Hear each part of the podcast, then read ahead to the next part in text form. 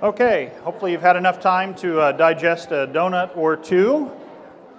Let's uh, bow our heads for an opening prayer, and then I'm going to turn it over to Amanda, our Sunday school superintendent. The Lord be with you. Let us pray. Lord God, Heavenly Father, we thank you for the gift of children that you have granted to us. Uh, they are such a blessing, uh, sometimes a lot of work, but they probably think that about their parents too. Uh, but above all that, O Lord, you have given us your word, your word which creates faith. And so we pray that you would bless now uh, this uh, new school year here at Advent as we learn and study about your word, as we make new friends. Bless not only our students, but also our teachers uh, and all who serve here your word at Advent Lutheran Church. All these things we're bold to ask in the powerful and precious name of Jesus Christ, your Son, our Savior. Amen. Hi, good morning. Yes. They, yeah. um, thank you all for coming. I'm so excited to get this new year of Sunday school underway. And to start us out, we are going to sing a song. It's on a half sheet of yellow paper. If you don't have one, there's some more extras in the back, but we are going to start out with that. I don't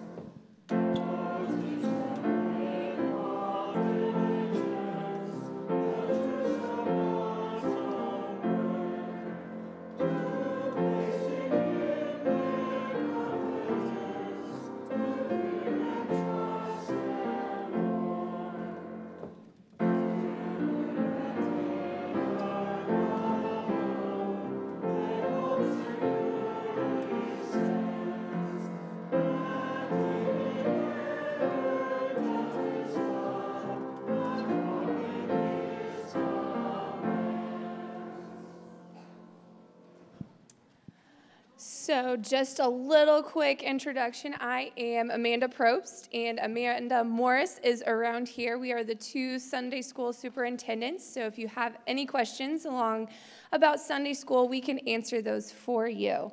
Um, here in a little bit, we will introduce teachers for the year, and they'll take them to the classrooms, and they'll do a lesson today, except for fifth through eighth grade you'll go down to your classrooms with your teachers, but then you have some training to do and with later. Um, your child will get a Sunday school calendar from their Sunday school teacher about all year long, about different events going on, um, times that they sing. There's also a link at the top. We're trying out the online enrollment form again. So make sure you go to that link and sign your child up for Sunday school so we have that information. Um, and then we also have a little guideline, parent guidelines. Um, this year, we're going to not have cookies or anything in the library. So if your child, if you want your child to have some of that sugar hype before Sunday school, bring them in here first before they go to the library. Um, and then please um, make sure they use the restroom before they go to Sunday school so the teacher doesn't have to worry about taking them, teaching the class, and having kids use the bathroom. Um, so I think that's it. Um, so, can I have all the Sunday school teachers come on up here so that everybody can see your bright, shining faces?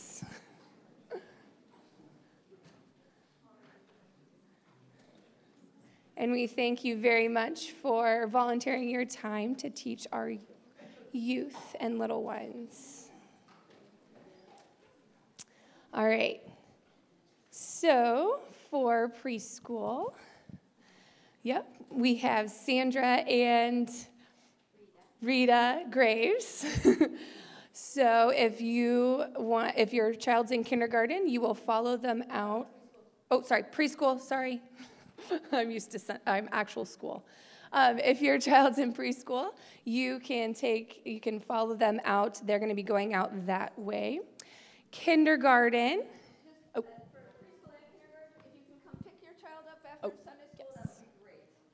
Yeah, so if your child pre preschool through first grade for sure, and maybe second grade, you you come to your child's classroom to pick your child up.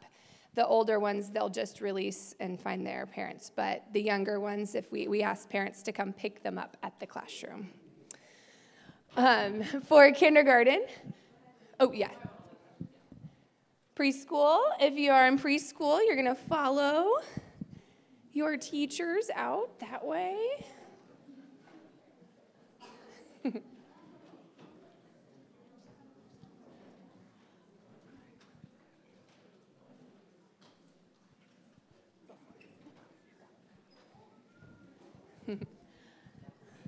All right, and for kindergarten, we have Sandra Rodendaro.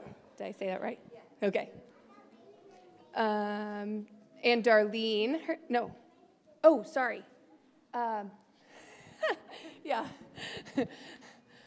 we had an extra add in. um, and what? Mundrick. We're teaching kindergarten this year. Thank you very much. So if your child is in kindergarten, they're going to be going out that door also. Kindergarten.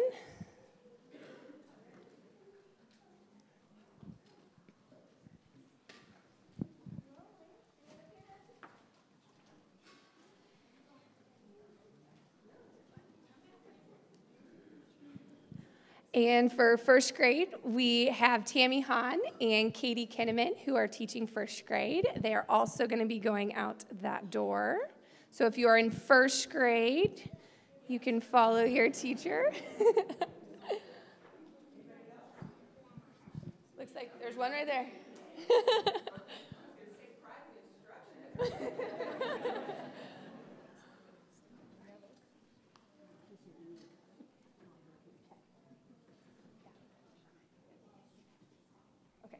Um, second grade definitely wants you to come, parents, come pick your child up from the room. It is downstairs. So for second grade, we have Stephanie Hall and Darlene Hernandez teaching second grade this year. So they're going to be going out that door. So any second grade students,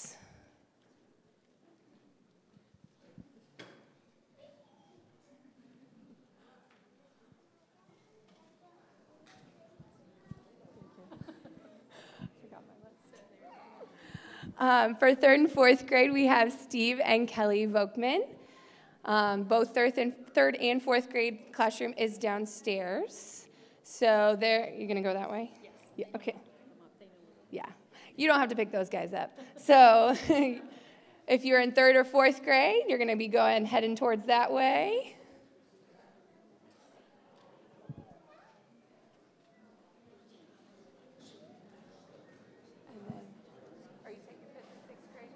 And high school.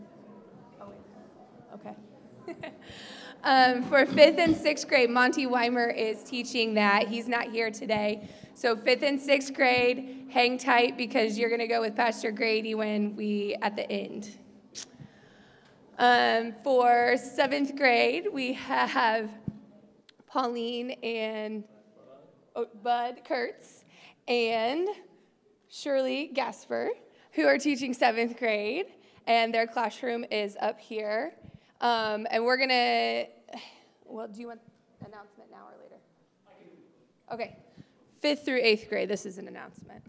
yeah, so thank you. So on behalf of the Board of Elders, as it was mentioned earlier, we are going to sort of pull the curtain back and demystify all the fun of what it means to be an acolyte and a crucifer. here at Advent. Uh, especially for the first timers, this can be a somewhat of a daunting and perhaps embarrassing thing. I don't know what to do. Where am I supposed to stand? Is everybody really going to be watching me up there in that front pew the entire service? Yes. Um, so after the, the kiddos have had a chance to get to know their Sunday school teachers, uh, the Board of Elders will be coming through grades five through eight, and we're doing a combined training. So this is hopefully going to be fun for these kids because now, and as parents, here's my ask of you. Um, we have and will be sending back with them, and you are more than welcome to go as well if you would like to learn and listen. But each one of them is going to have an instruction sheet.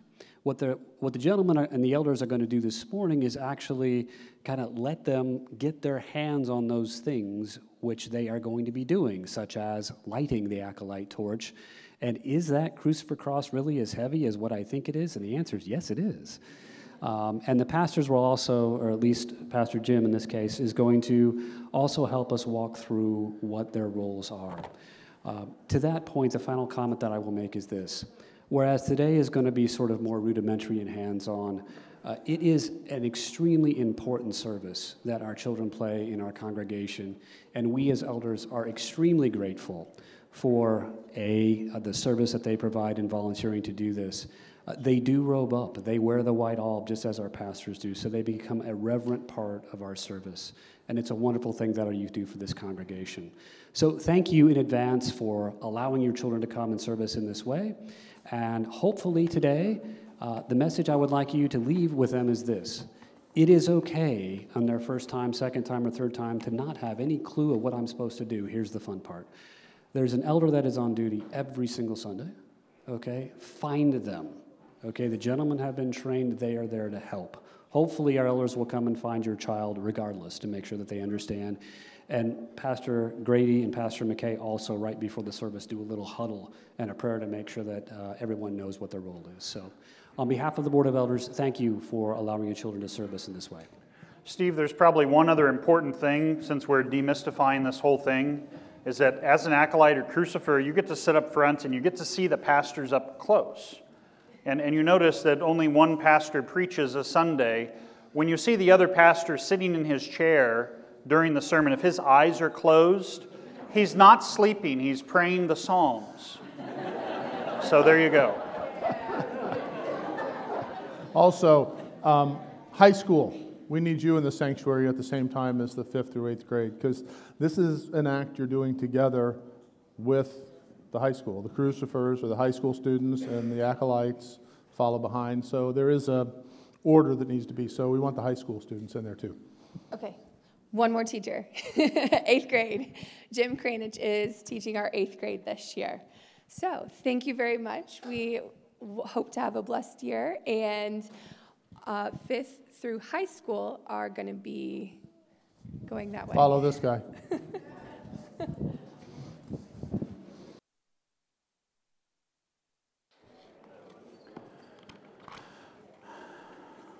Okay, while you're kind of getting settled here and ready for a little study, uh, thanks to uh, all that came uh, for our first uh,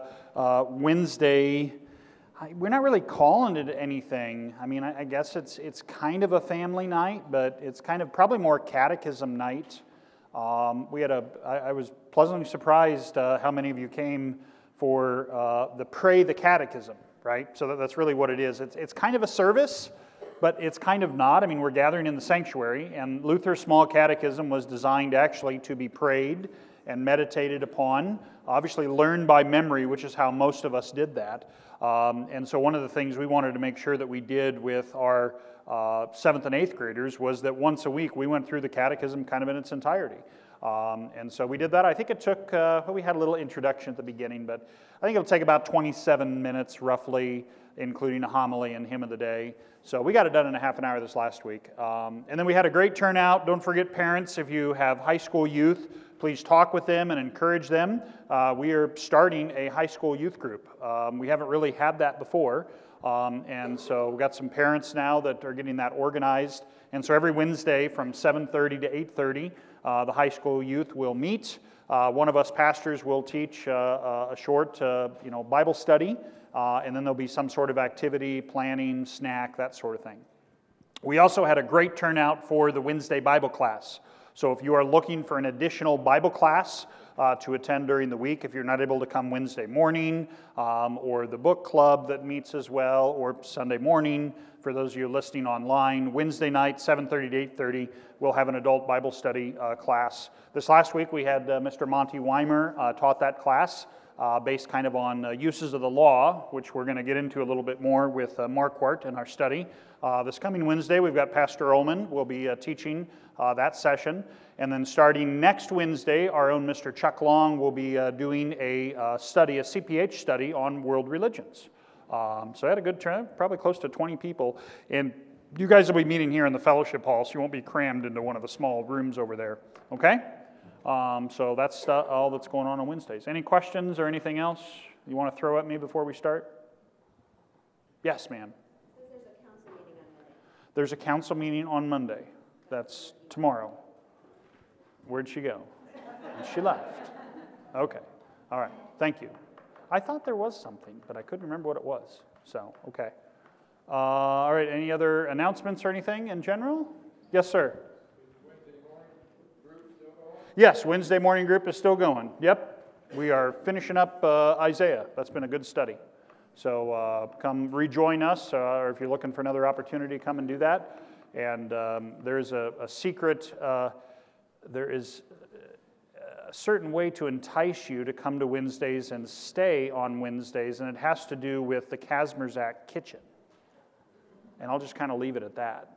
You have to come find out what that means. Okay. I see I'm not the only husband that gets himself in trouble. yeah. yeah, I'm not going to step in the middle of that one. All right, anything else? Let's get started, shall we? The Lord be with you. Almighty and merciful God, by your gift alone, your faithful people render true and laudable service. Help us steadfastly to live in this life according to your promises and finally attain your heavenly glory. Through Jesus Christ, your Son, our Lord, who lives and reigns with you in the Holy Spirit, one God, now and forever. Okay, we are on the Saving Truth Doctrine for Lay People uh, by Reverend Professor Kurt E. Marquart. And we are on page, uh, mark, mark, lots of marks. Lots of marks. 74, three uses or functions of the law, correct? Okay. Um, before we get into this, just real quick, right? So, so let's, just, let's just review from catechism class the three uses of the law, probably as most of you here were taught them curb, mirror, and guide, right? Uh, so, the, so the law functions as a curb. Think a curb on the street uh, keeps cars where they're going if you bump into it. Um, or every morning when I back my truck up, I always hit, do you know what I hit? No, I do not hit a car. no. I hit a, a, a, curb. What's it called? The block things. Back, uh, you know, it keeps me from going in the grass and messing up the grass because I don't want Pastor Grady to yell at me, right? So, the, what, they, what do you call those things? Wheel stopper, bumper? Yeah. So that keeps me from driving where I'm not supposed to drive, right? So I back up and, and you go there. So the curb defines the area, right? This is where you can park, this is where you can't, this is the street, this is the sidewalk, right? Second use, of course, is the mirror. That's probably the easiest one to understand. You know, when you look in the mirror, do you like what you see? If you really like what you see, come talk to me, okay? if you don't like what you see, still come talk to me, right? So the, the mirror reveals all those things that, you know, it shows your aging, it shows, I don't need to go on, do I? Yeah, I don't want to depress you. But the mirror is a reflection of your true self, that you are a sinner, okay? And then the third use of the law is guide, okay? You might think of it as a, a how to manual, um, you know, and in, instructions uh, for, for that. That one has had a lot of debate. Okay? We as Lutherans do believe in the third use of the law. We are not antinomians and we'll talk a little bit about that. Uh, we should be encouraged and admonished to do good works. um, you're, you need that. And we'll talk about how and why that is, okay? Because there, there are some Christians, even Lutherans today, that would deny the third use, uh, that that's not good and efficacious, um, but it requires a proper understanding, okay? All right, you ready? Let's see what uh, Marquart has to say. Although the customary word is uses, it may be better to speak of functions of the law. The term uses may be mistaken to mean that we manipulate or control the law to bring about the sort of responses which we think fitting. In truth, however, it is God Himself who uses His law to achieve His own purposes, right?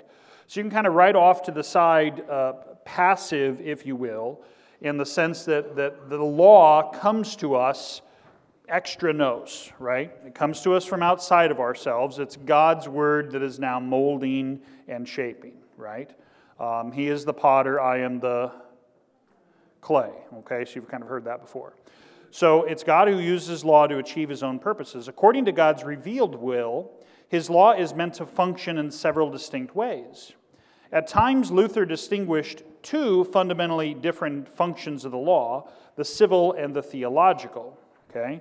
And if you got Luther's works, you can see the citation here on the bottom. Um, I've got that on my shelf if you want to borrow it, if you're into kind of chasing some of these rabbit holes. But further refinement also identified a third function. So, in its first function, and we called that the curb, okay, the law serves as an incentive and a deterrent to promote, safeguard, and enforce the public attitudes and behavior on which the existence and well being of human society depend. The, this is the law originally written into human nature at creation, the natural law, and still discernible in its broad features even after the fall through conscience, reason, and philosophy. And let's look at Romans 2 14 to 15 real quick and read that together.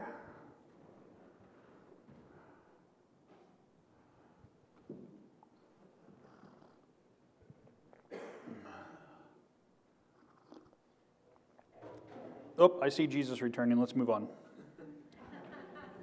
you got it? okay. Here we go. Let's read it together. For when Gentiles who do not have the law by nature do what the law requires, they are a law to themselves, even though they do not have the law. They show that the work of the law is written on their hearts while their conscience also bears witness, and their conflicting thoughts accuse or even excuse them. Okay, let's stop there. Now, through this civil use or function of the law, God preserves his created order despite and against the corrosive and destructive powers of evil, right? So here God rules not with his grace, but with his power. And his instrument is not the church, but the civil order, which includes elements, and just, just kind of wrap your head or let your mind go just a little bit here and we talk about where our current culture is at and that scripture reveals that there is law written where? On our hearts. Everyone has law written on their hearts according to god okay? And, and what that means for those who say there is no law or i can do what i want um, and how the church now you know, responds and deals with society. One, we must recognize that there is always law there, there is conscience there, okay?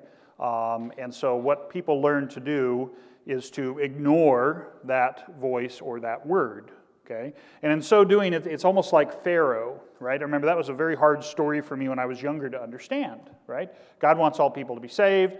He comes to Pharaoh and, and how many times does Pharaoh have the opportunity to repent or to believe? To do both? Ten times, right? Okay? Um, or you might say maybe 11 because the first time he came, right? But uh, what happened when Pharaoh rejected? What does Scripture say? His heart was hardened, right? And so, when it goes back and forth between Pharaoh hardening his own heart to the point where God is hardening Pharaoh's heart. Okay? Um, and so, you know, at some point you get to, whatever you want to call it, bottom. um, now, there's always, you know, while you live, the opportunity for repentance, but to be firm in your rejection and faith does not lead you anywhere, you know, good. So when you're dealing with a culture that, you know, says, this is not sin or this is okay, what you're really dealing with is a hardness of heart and a rejection of God's word. Okay? Now, the problem with, with some Christians and denominations, and I would say we even battle this occasionally in the Missouri Synod, um, is we want to appeal to society, right? We want to be a friendly church. You know, we want to create conversations and opportunities, and, and, and what you have to be careful of is you're going to end up compromising the truth. You see that? And, and you can end up further, you know, aiding the hardening of hearts, which you don't want to do either. Okay? All right, any, any comments before we move on there? I don't think I went too far astray. So, uh, his instrument is not the church, but the civil order, which includes elements like the marriage bond, parental authority, and let your mind kind of go to, you know, parental authority and what that means, um, how our government was originally established, and, uh, and I don't, I don't want to get into current politics, but I think that's a fair question to ask. You know, do, what authority do I still have as parents? Where does that extend to? Uh, what, are, what are the limits for that, uh, at least in the civil side? Uh, various social and economic forces, teachers. Okay, if you're a teacher and you serve, uh, especially in um, you know a public setting, uh, raise your hand. How many of you are in you know and, and you're you're perhaps required to follow certain rules? Is that fair? And some of them good, and other ones maybe that you might have a little bit of an issue with. Is that is that fair? I don't want to speak out of turn, but okay. Um, so, policemen, judges, statesmen, armed forces, uh, and even executioners as a last resort. Let's go to Romans 13 1 to 6 and read that one.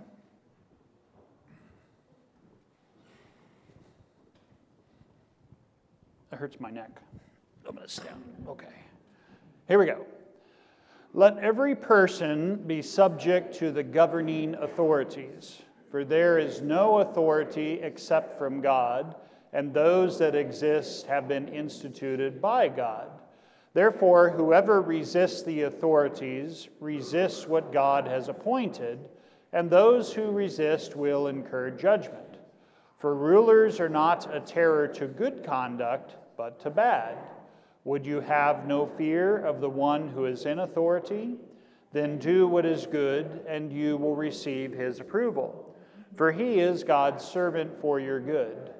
But if you do wrong, be afraid, for he does not bear the sword in vain. For he is the servant of God, an avenger who carries out God's wrath on the wrongdoer. Therefore, one must be in subjection not only to avoid God's wrath, but also for the sake of conscience. For because of this, you also pay taxes, for the authorities are ministers of God, attending to this very thing. You can read through the rest of it, but I think you know where it's going to go from there. Um, and so, yeah, I get that you're not always going to agree with certain leaders and those that are in authority. But what does Scripture say that you owe, from what we just read, what does God say you owe to those in authority over you? Obedience. Obedience. Okay? Um, and we would even look at the rest of Scripture and talk about respect to whom respect is owed, honor to whom honor is owed, right? Now, is it okay to have disagreements? Yes. And if you have authorities that are contrary to God's word, then of course the job is to, to speak up right? So we've been doing this uh, as a church uh, regarding um, abortion, okay? Since 1974. We would maintain that what the government has declared is legal is contrary to what? God's word. We as a church have also said the same thing on marriage. Marriage is between who? A man and a woman, right? Um, so that's, that's marriage, you know, defined, okay? Um, and so we, you know, we would stand in disagreement. Uh, but does that mean that we should no longer respect or honor you know, the government or those in authority? That's kind of the question, right? So how do you still respect and obey you know, while maintaining positions on certain things? That, that's the challenge. That's the fine line. Okay? Um, any comments on that? So the Yeah, what about governments that persecute? Okay, so one, you're talking about the government of which you are a citizen? Uh, well, no, I was thinking like China. Okay. So then you would, you would certainly speak and work against the government to deal with what? The sin that is there. So does God allow, um, I mean, His word is the pinnacle of it, right? So the same thing you would have, so let's, let's, let's review. There are three fathers or three offices, okay, uh, or three realms of authority. What are they? According to Scripture, Luther talks a lot about this. Civil, okay, which would be the left hand kingdom. So that would be whatever government or nation you're in. Okay, what are the other two? In the home, so you've got the, the, the father is the, the head of the house, okay, um, and the wife, the mother, does assist with that. So let, let's not ignore where Scripture is at with that, but there is, there is authority in the home, um, and the husband, the father, is to exercise that uh, given by God. Um, okay, so that's, that's two types of authority, and then what's the third one? Church. So that would be the spiritual authority. Okay, so that'd be authority. Uh, just go through the catechism. This would be uh, power of the keys, if you will, right? The authority that Christ give to the church on earth to bind sins and forgive sins, okay? And how that's practiced, right? Through the pastors, right? So it's not that the pastors are vested with the authority in and of themselves, the church is vested with the authority, and the pastors exercise that by nature of their ordination and call. Got it? And you would have others that would assist in that within the church, just like you would in the home. Whether it's a mother, uh, if you've got, uh, you know, a lot of kids, I've got some friends that They've, they've got a gaggle of kids at home, and the older kids tend to do a lot of parenting. Okay, they're not the parents, but if you've got, you know, a 12, 13, 15, 16 year old in the home, are they going to help out with the younger kids? Okay, my older sister and brother, uh, 10 and 8 years older than me, respectively, um, and they babysat us when I was little. They did a lot when mom and dad weren't around. Um, they weren't my parents, but they certainly assisted with that. So then you have all those other you know, types of that. So, so you've got th- three realms of authority. So then the question is um, where is the error that is taking place in one of those realms? So let's say it's in China. So, and the Chinese government is saying you can only have one kid, right? I don't know if they've lifted the uh, conception thing, have they? Is it two? Okay, so you can have, which is they don't need to replenish just yet, right? But that's, that's still below uh, the, uh, in what's 2.6 is what it takes to re- replace your, uh, your population, I think? 2.1. Two, it is 2.1. Children per woman. Per woman, okay. So, um, yeah, so, I mean, how do you do that? That's the question, right? How do you, how do you um, you know, speak against, you know, the government. Uh, uh, any, any help on that? What do you think? Well, what do we do here in the United States with abortion and, and marriage? Of course, we have freedom of speech, correct? Or we're supposed to. but we do, we do. That's guaranteed by the Constitution, right? So, I mean, we, we do have freedom of speech. So, I mean, you've heard us preach about that as pastors. We're obviously teaching about it in Bible class. Um, and some churches have been called on the carpet and said that's hate speech. And, and we would say no, that's, that's, that's our, our right to, to believe and, and to teach that. Things could be changing down the road in that regards. We'll see what becomes of that. Um, so you speak the truth, I think, is probably the first thing. Is the first thing. Um, and how do you obey, obey the government still in other ways? You know, would that mean, for example, let's just let's chase this rabbit hole a little further.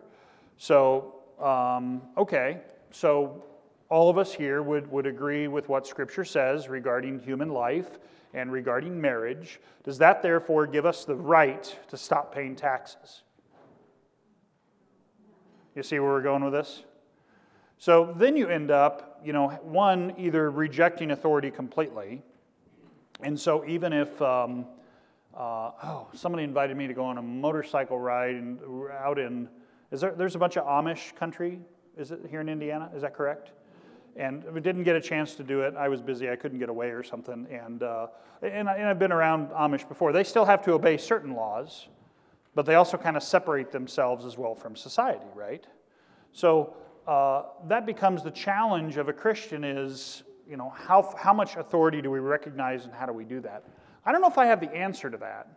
I think that, that God certainly says where there is error, the most important thing is to speak the truth and speak against it. Okay?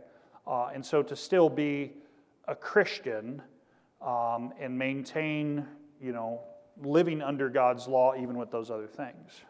Okay? Anybody else want to dig me out of the hole I put myself in? yes. Okay. Okay.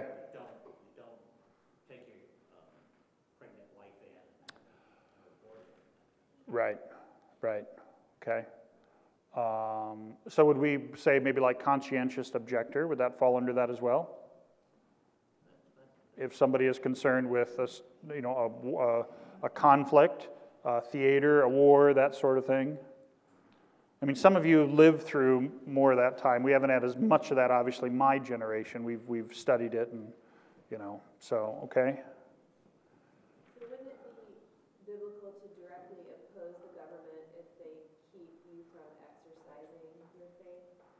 Repeat that question again. Would it be correct or okay to directly oppose the government if they cross the line and keep you from worshiping or directly practicing your faith?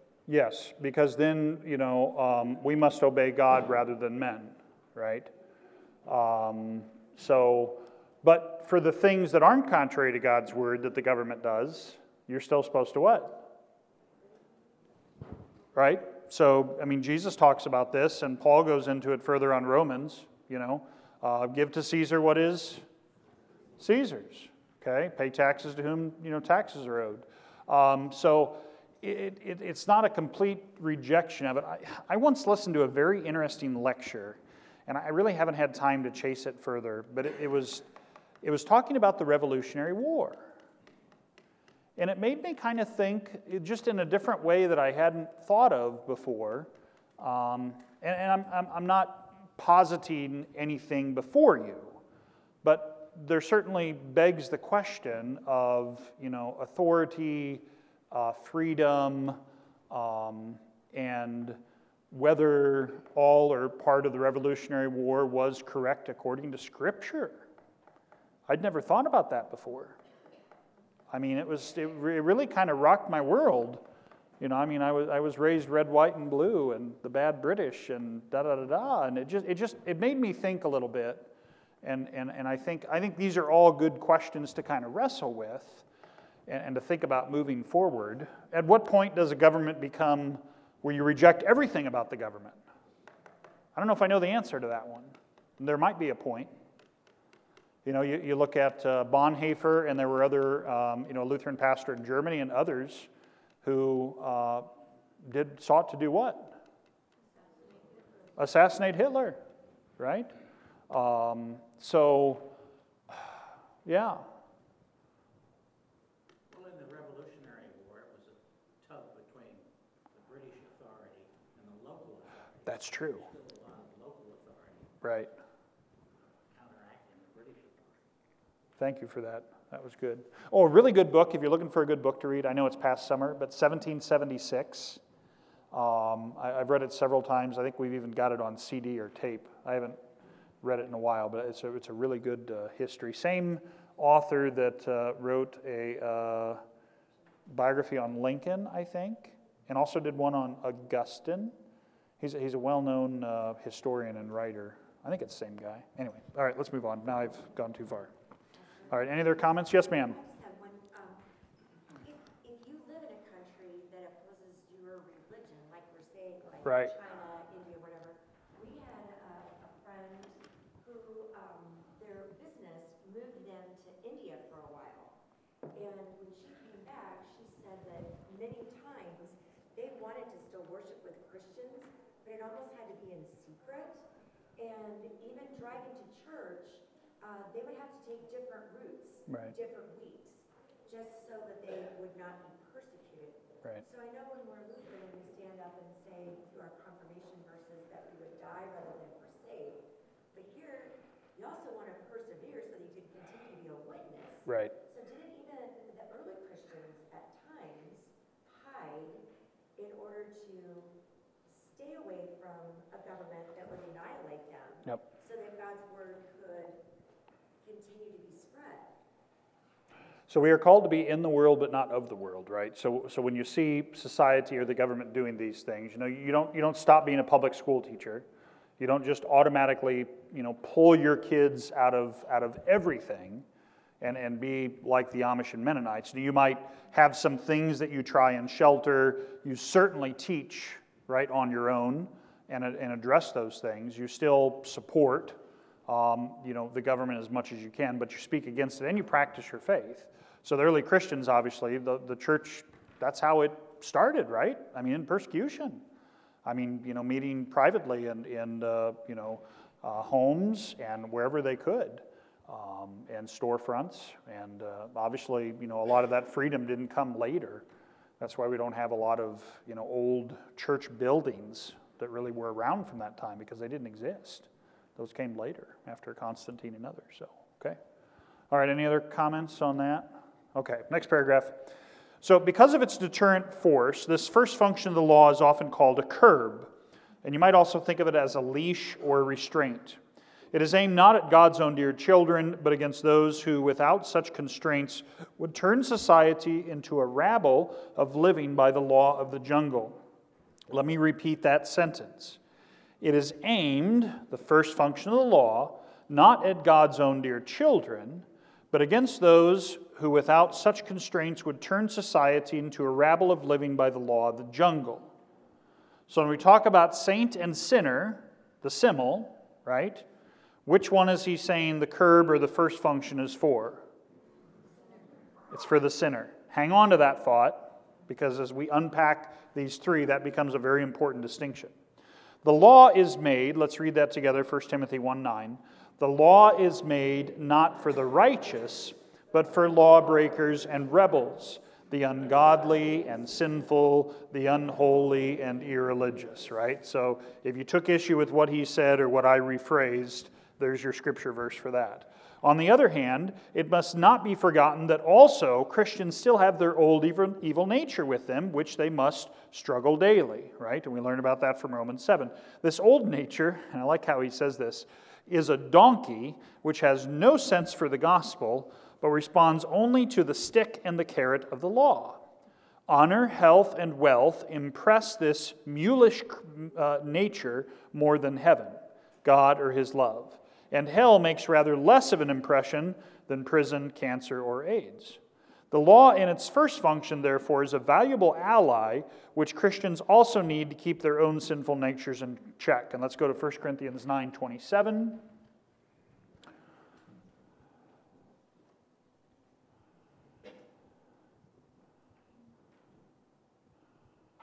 Ooh, ooh.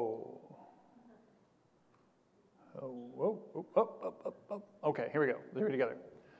But I discipline my body and keep it under control, lest after preaching to others, I myself should be disqualified, right? So, so we have a sinful nature that is always within us that needs to be kept in check, okay? Um, and so, you know, the, I don't remember where this phrase originated, but it's, it's common through a number of books and, uh, and other uh, media arts. You know, which wolf are you feeding, right? Are you, you feeding the good wolf or are you feeding the evil wolf, right? So, so that's a good question to always ask yourself with the choices and decisions you make. Next paragraph. The first function of the law concerns the church only indirectly, insofar as Christians are also citizens. It is very different with the second or spiritual function of the law, which is in fact the law's real aim and purpose. Here, the law functions as a mirror faithfully reflecting to the sinner his own inner bankruptcy. Uh, let's read Romans 3:20 together.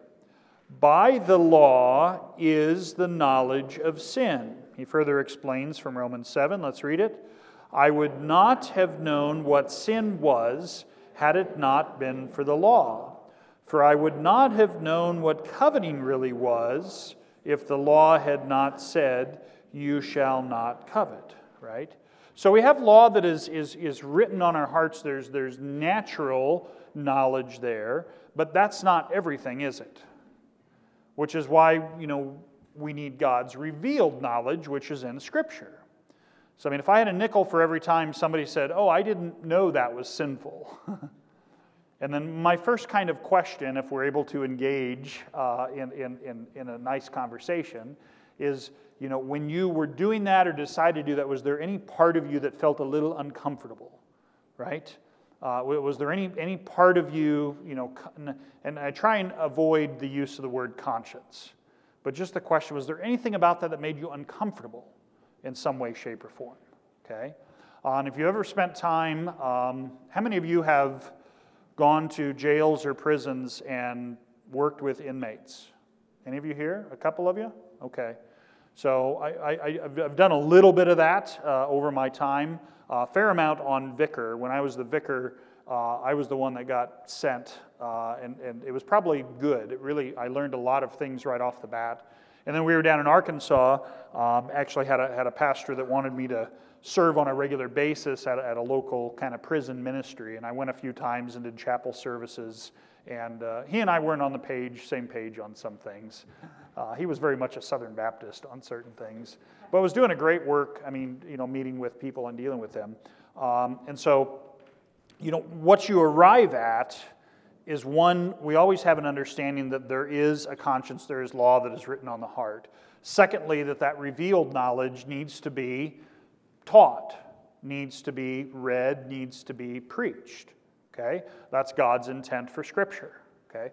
So for a church to just have God's word and keep it to themselves is not God's intent either. So that informs mission, all right? That informs evangelism, right? Which is why, if you study the book of Concord, you'll learn that the term gospel does not just mean, in and of itself, just what Jesus did on the cross, but includes both law and gospel? Paul talks more about this in terms of the whole counsel of God, okay? Uh, so the, the sinner in us needs both of those. Okay? All right, any comments there? Okay. Uh, let's see. So, it is a great delusion, this is the uh, second full paragraph from the top, to think that the law can give salvation to sinners. On the contrary, the law makes matters still worse. And there's a whole bunch of passages, we don't have time to go through all those, but you can look them up Romans 4, 5, 7, uh, 2 Corinthians 3. Far from being a help or remedy, the law is in fact the power of sin, as the funeral service solemnly reminds us. The Savior himself warns, let's read it together. Your accuser is Moses, on whom your hopes are set, right? So, so thus the phrase, and this is confusing for some people, lex semper accusat, which means the law always accuses, okay? So we need to understand, keep in mind, uh, you know, uh, what we've talked about in terms of the law being used for the saint or the sinner in this case. The sinner, right? And for all sinners. Okay? So, this negative accusatory force of the law strips from us all self reliance and false hopes. When even, right, that's the, that's the navel gazing that we've talked about before right? Looking to yourself, you know, figuring yourself out first, uh, trying to find the strength within, and all that other Oprah nonsense, okay? Um, you need something from outside yourself because you are, by nature, spiritually, you know, dead, right? Um, you can't, you're deaf and dumb and blind early service people, right? Late service people. You'll, you'll get there, don't worry, okay? So, when even our prized moral and religious achievements are seen to be rubbish, and we are destitute, then the law has done its proper work. Okay, more it cannot do. It must lead us to Christ, yet not directly, for it knows him only as judge and example, but indirectly by impressing on us our urgent need or rescue. Okay, to quote St. Paul once more, and let's read it together. Is the law, therefore, opposed to the promises of God? Absolutely not. For if a law had been given that could impart life, then righteousness would certainly have come by the law. But Scripture has locked up everything under the control of sin, so that what was promised, being given through faith in Jesus Christ, might be given to those who believe. So God's alien work, uh, and uh, uh, let's see, law and gospel distinguished. Let's see, we're on page 76. Okay, God's alien work in the law may be compared to a physician's diagnosis. No doctor simply pops medicines into a patient's mouth without first determining the nature of the complaint, nor is anyone ever cured by the diagnosis itself. Much less does a doctor gleefully torment a patient with a gloomy diagnosis just for the sake of torture. The goal of a doctor is what? Healing. Okay? Yet, a, and, and you might have no longer have a doctor. If you felt that they didn't really care about you, what did you do? You found another doctor, right? If they were just kind of going through the motions, you know. Um, we still, by the way, haven't found a, a, a, pediatrician. Not that we've looked real hard. So talk to me or my wife afterwards if you've got a good recommendation for a local pediatrician. Okay. Um, yet a physician may need to speak very pointedly to a patient who disregards his condition and becomes frivolous about taking his medication. By analogy, even Christians need the faithful service of the law's spiritual diagnostic function, lest they give themselves to rosy illusions and neglect the means of salvation. If people are bored with the gospel and want to turn church services into entertaining circuses, they have forgotten the deadly malady of their sin. Now, stop and think about that for a second. Okay? If people are bored with the gospel, and want to turn church services into entertaining circuses, they have forgotten the deadly malady of their sin. The remedy then is not to whimper softly about love, but to wield the law very pointedly like a dentist's drill until it strikes the nerve that is festering beneath the decay. To spare the patient is to be cruelly kind. We're going to stop there. That's a good one, isn't it? That's a good one. All right, any comments? Any questions for Marquart? He's not here, but I'll do my best to answer for him. Okay. All right. Uh, back next week. Let's uh, stand and close with Lord's Prayer. Don't forget uh, church picnic later today. Uh, so if you're uh, we're here for early service, go home, get changed, bring some food back, and we'll have a good time. Lord, remember us in your kingdom and teach us to pray.